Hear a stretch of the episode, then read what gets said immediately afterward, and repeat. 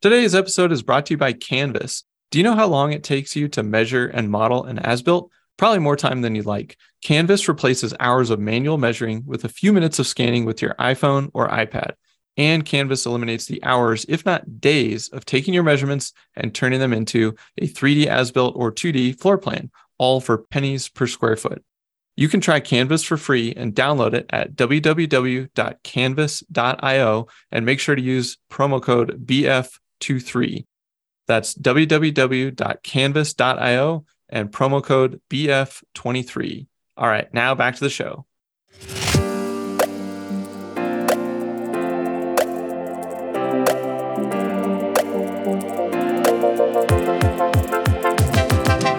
Hey, I'm Spencer Powell, and welcome to Remodeler Stories, where we highlight remodelers. Every remodeler has a unique story and journey, and we can all learn from each other.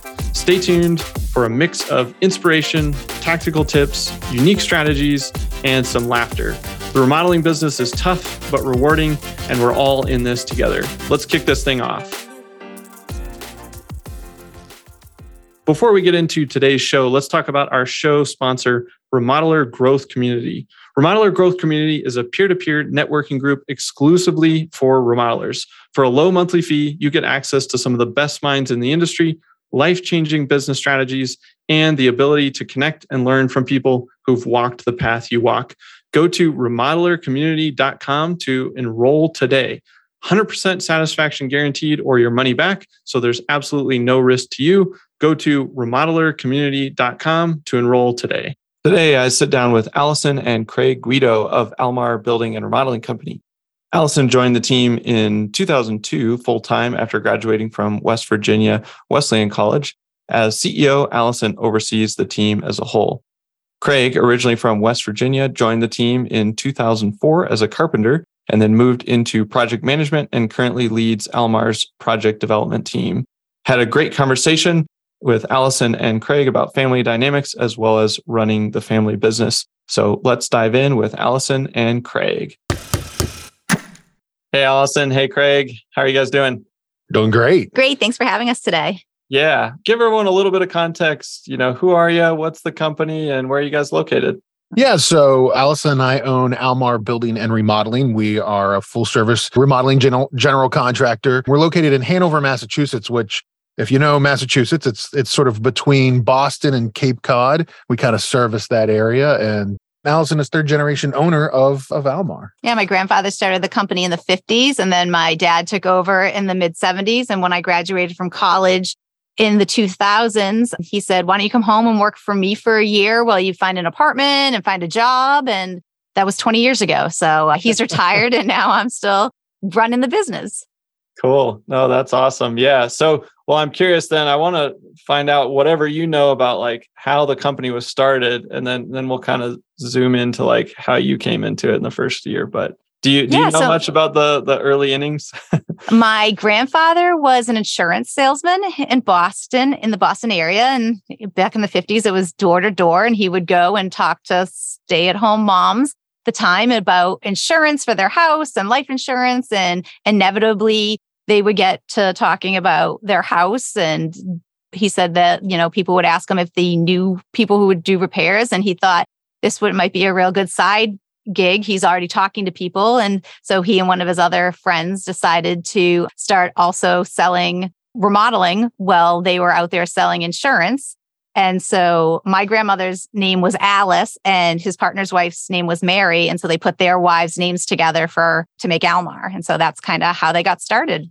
And then gotcha. your father, Allison's father, took it over in the, probably the late 60s, early 70s, and uh, kind of turned us more into what we are today, which is when your grandfather ran it, it was a lot of, I mean, those were back in the aluminum siding mm-hmm. days and, and starting to do asphalt roofing. And then when your dad took it over in the late 60s, early 70s, and through the 70s and 80s as as sort of the industry changed right? And you know remodeling kitchens became a thing and remodeling bathrooms became a thing. You know your dad started to grow the business more and more on on that over time. Yeah.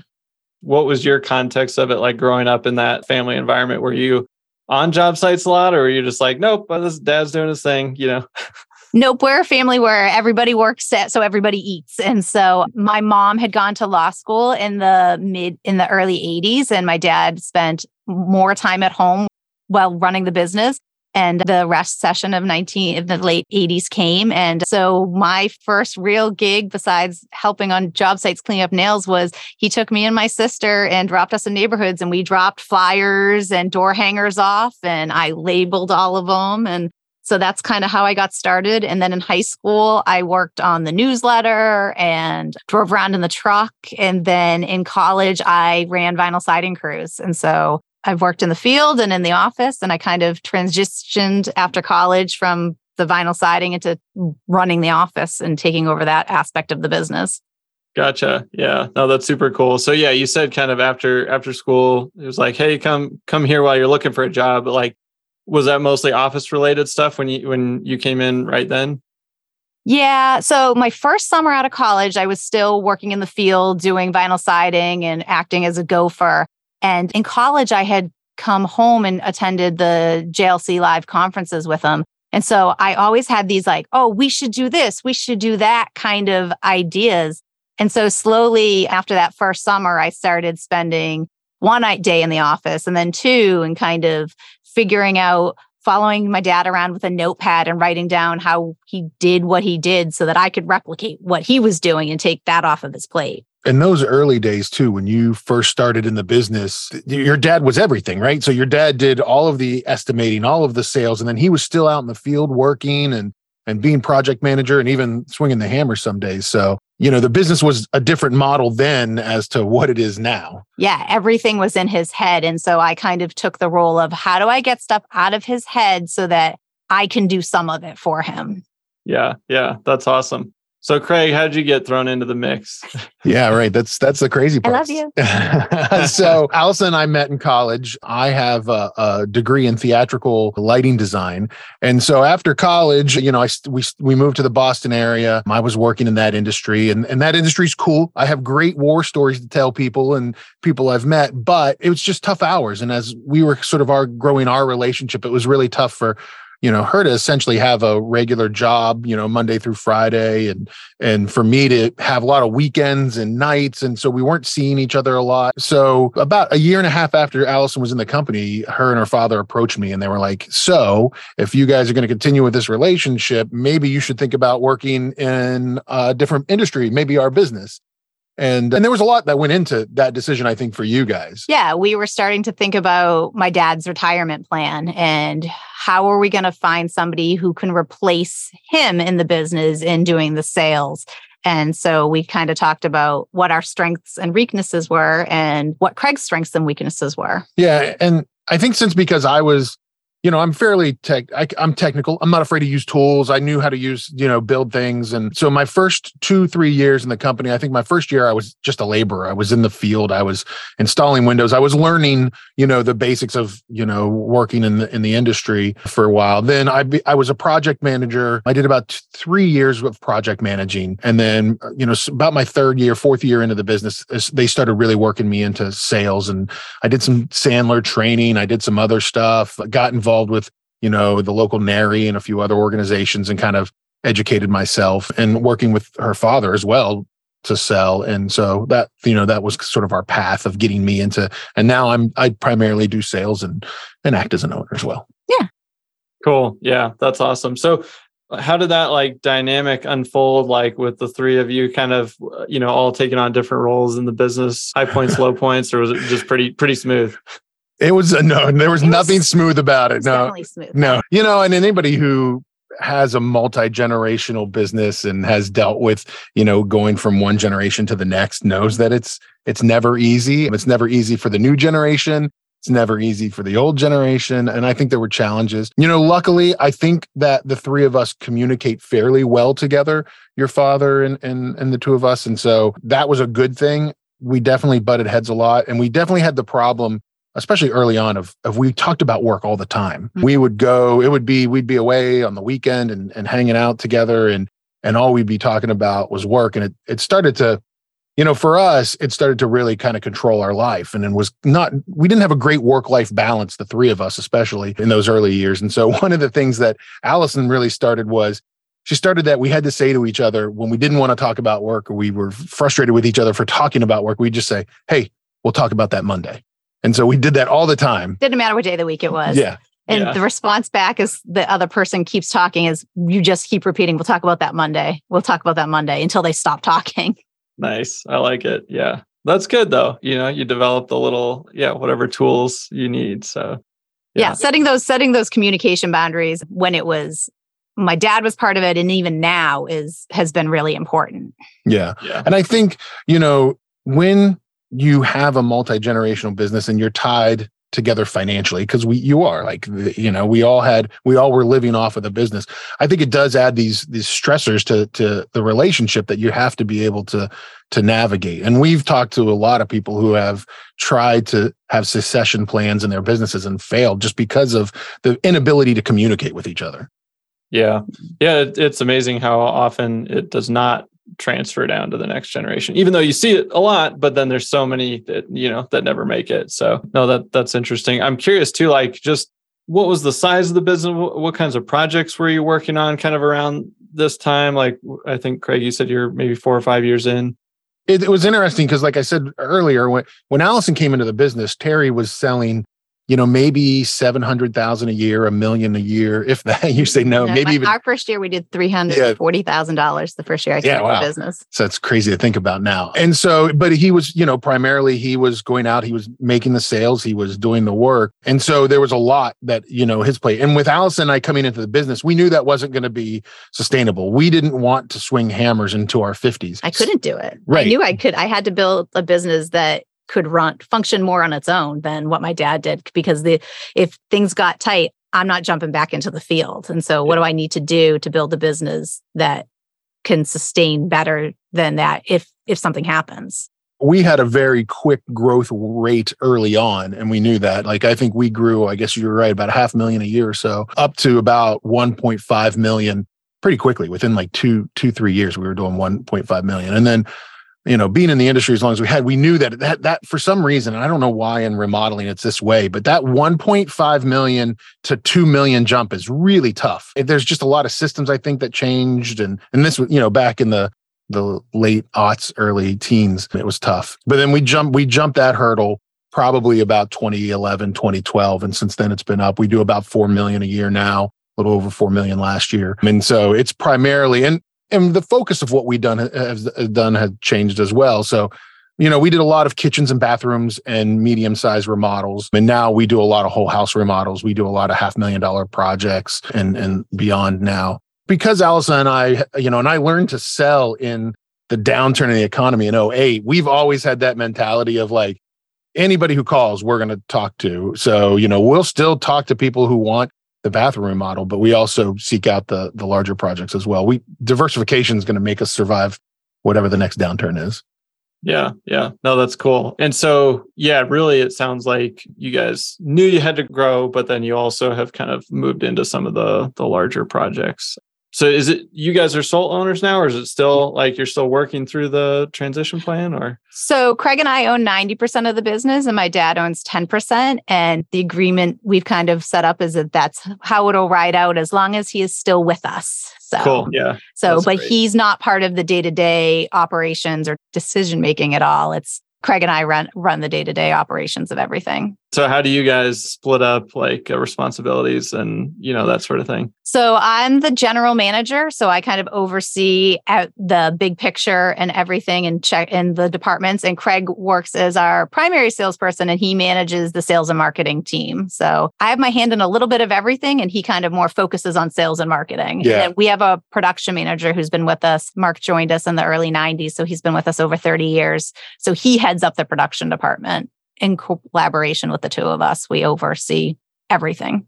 Well, I'm curious, like, what what do you think are maybe some of the challenging parts of like having husband wife team together, and then maybe what are like, hey, this is awesome. Like, these are the fun fun parts.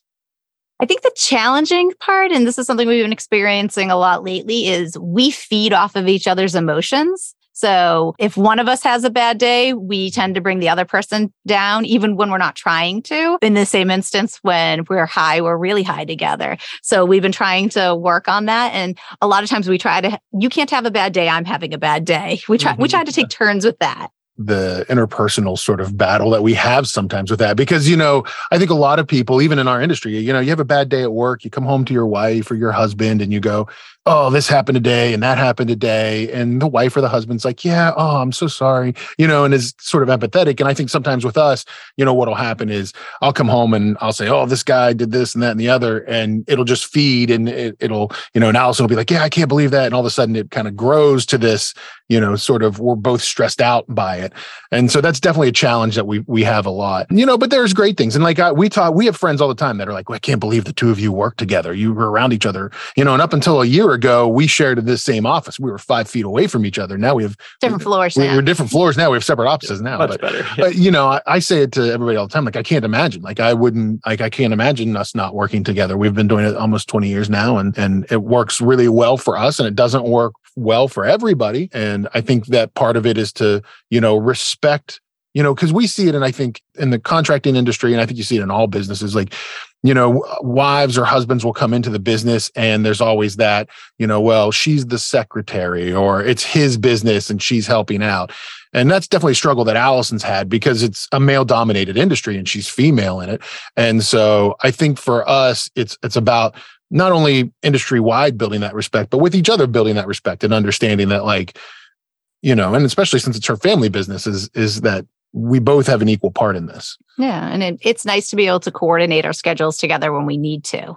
There's mm-hmm. not a lot of, I can't do that because my boss won't allow. It's, we can work together to make what works best for our family and our business to, at the same time.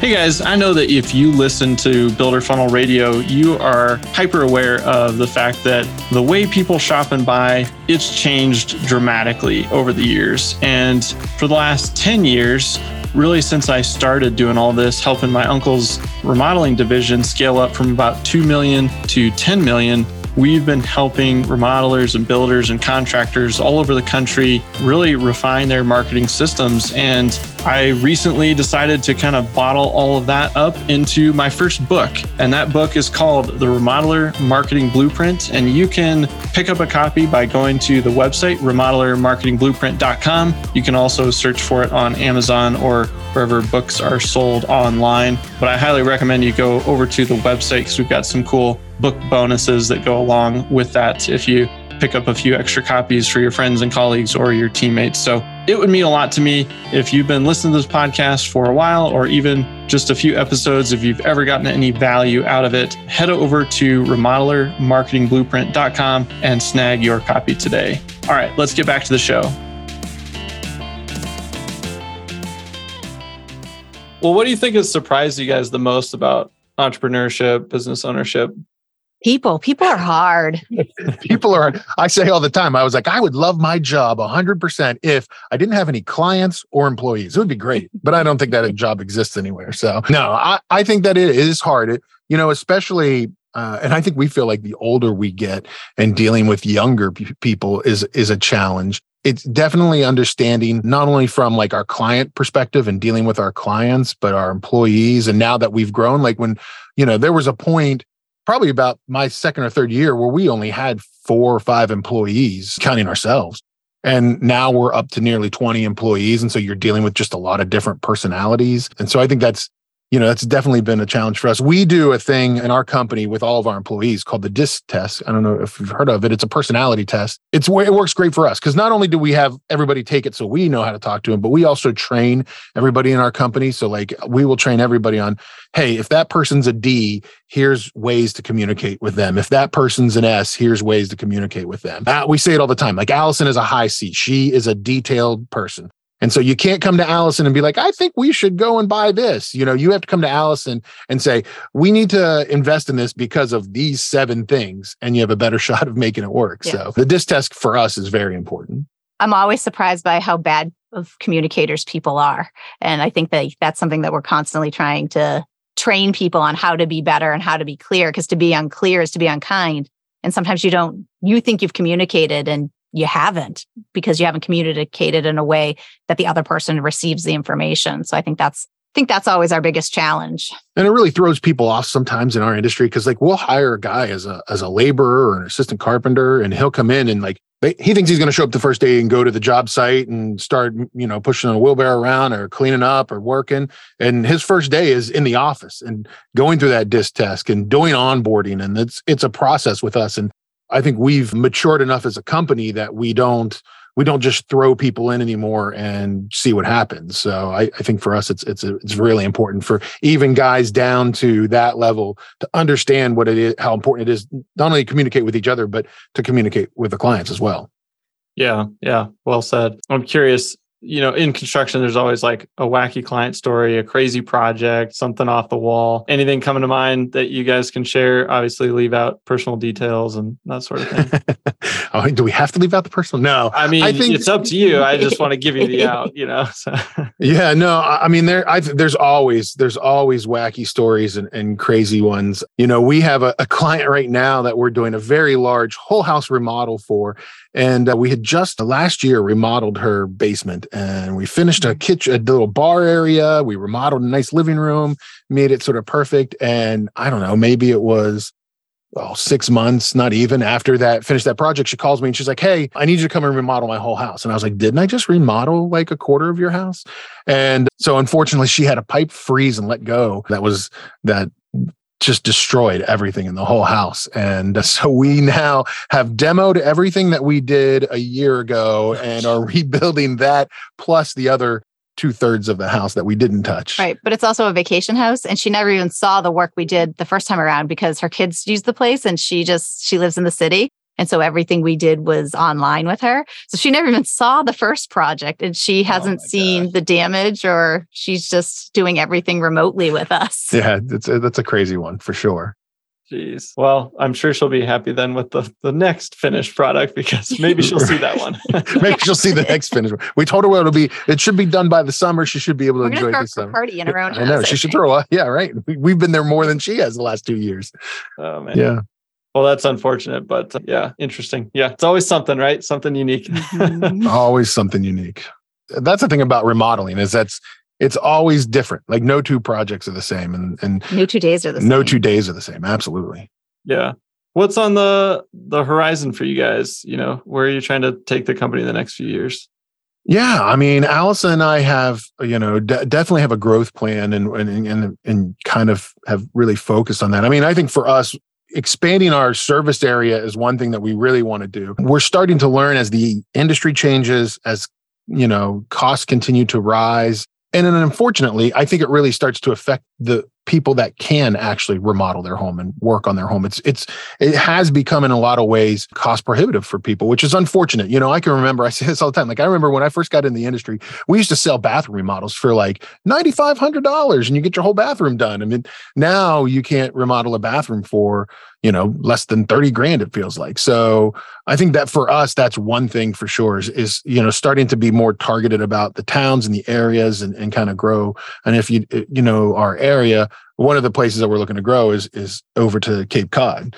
Hmm. So to help us kind of do do that. What else? And thinking about, you know, as we get older and our business develops, what has to be true for us not to be the primary people every day? What hats do we need to hand off to other people? And what systems do we have to have in place to hand those things off successfully? So that's yeah. for me, that's we've been working on that, especially in my role for the last few years. And we've already, we've got three people doing three different roles that I used to do on top of what I'm doing now. So that's kind of like the the next thing for me is what's the next thing the two of us have to do to create systems that other people can step into those roles. Well, I think that's something that, you know, we definitely learned with the experience of what happened with your father who had this business for whatever, for 40 years and, and wanted to retire, but hadn't put into place any of those things. And you see it all the time in our industry. Like the great, you know, there are carpenters who start businesses and run businesses, but they don't think about the business part of it. They think about, you know, having great quality and, and all of those things but they forget about like you have to start replacing yourself and you have to fill in all those roles. And so you know we're in our mid 40s we've got 15 or so years left running this business and and you know we're starting to think about okay well what is our plan? You know, we need to. So we we've hired like we have two salespeople and and we have a marketing person and we just hired a bookkeeper a year and a half ago to start doing more bookkeeping and taking some of that off of Allison's plate. So it's it's more of those filling in those gaps as as we kind of as we kind of grow. Yeah, yeah, that's awesome, and it, it's so interesting too because I think sometimes with like entrepreneurs and owners, you have a certain amount of capacity and it seems like it's usually fairly large. And so it, it sometimes it takes two three four people to do you know what what that one person was doing. And i think there's just some of it is capacity but then the other piece of it is like those people will expand that role and make it better because they mm-hmm. actually have the full time. And so yeah it's cool that you guys are yeah it sounds like you made several of those moves recently and yeah i'm sure it'll lead to a lot of those like micro improvements in those areas because that person's just like all in on that that one thing. So super yeah. cool. What do you think are a couple like industry challenges that you know we should all be kind of thinking about over the next 12 24 months? For me, the, I, I do sales. Obviously, I think the biggest challenge that we're facing right now is the news media. I mean, the the the fact that you keep hearing about terrible inflation and recessions coming and all of those things it makes it very challenging for you know people to pull the trigger. And i think trying to you know help people understand the value of what we sell and the importance of maintaining their home. And you know we we use the cost versus value report that remodeling magazine puts out a lot to help educate people of like look look how important look how much money you know look what you can gain plus your you know enjoying living in your space. So I think for us, I see it, that as a as a challenge, especially over the next year, year and a half.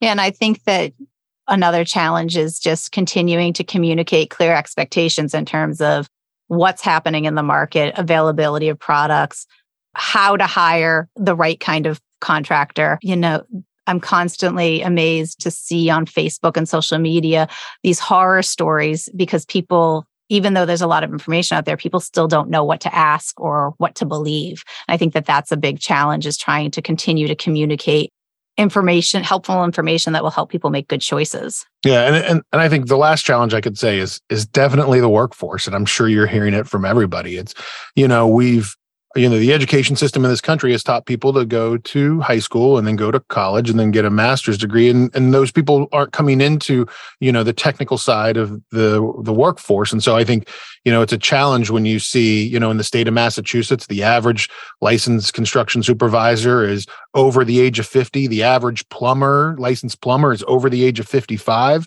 and so that makes it a challenge in our industry as it starts to you know get tighter and tighter. Yeah and that the kids who even there are kids who want to go to trade schools but our local trade school has like a wait list of like 200 kids on it. So mm-hmm. even though there are kids who want to get into the trades there isn't a vet an avenue for them to do that through the through the system right now because the there's so such little limited opportunity yeah. Yeah. It feels like we're going to have to go the way of just like the classic apprenticeship, internship through ourselves, like through companies, you know, because of, yeah, either lack of interest or and or availability and yeah it'll be interesting to see how that unfolds i know a lot of companies i talk to they do mention that and then they also say and we're trying to just solve our own problem you know mm-hmm. internally right. and yeah, I'm sure it'll be a combination of of a few things of how how we tackle it. But uh, yeah, I guess to wrap us up, I know you guys said you have a, a podcast. You you guys are familiar with this. If anyone's listening, you can probably tell the sound quality is much better than than most. But uh, I'm curious to learn a little bit more about that. But then also just other remodelers are listening. So like final words of wisdom or last piece of advice you'd want to leave everyone with.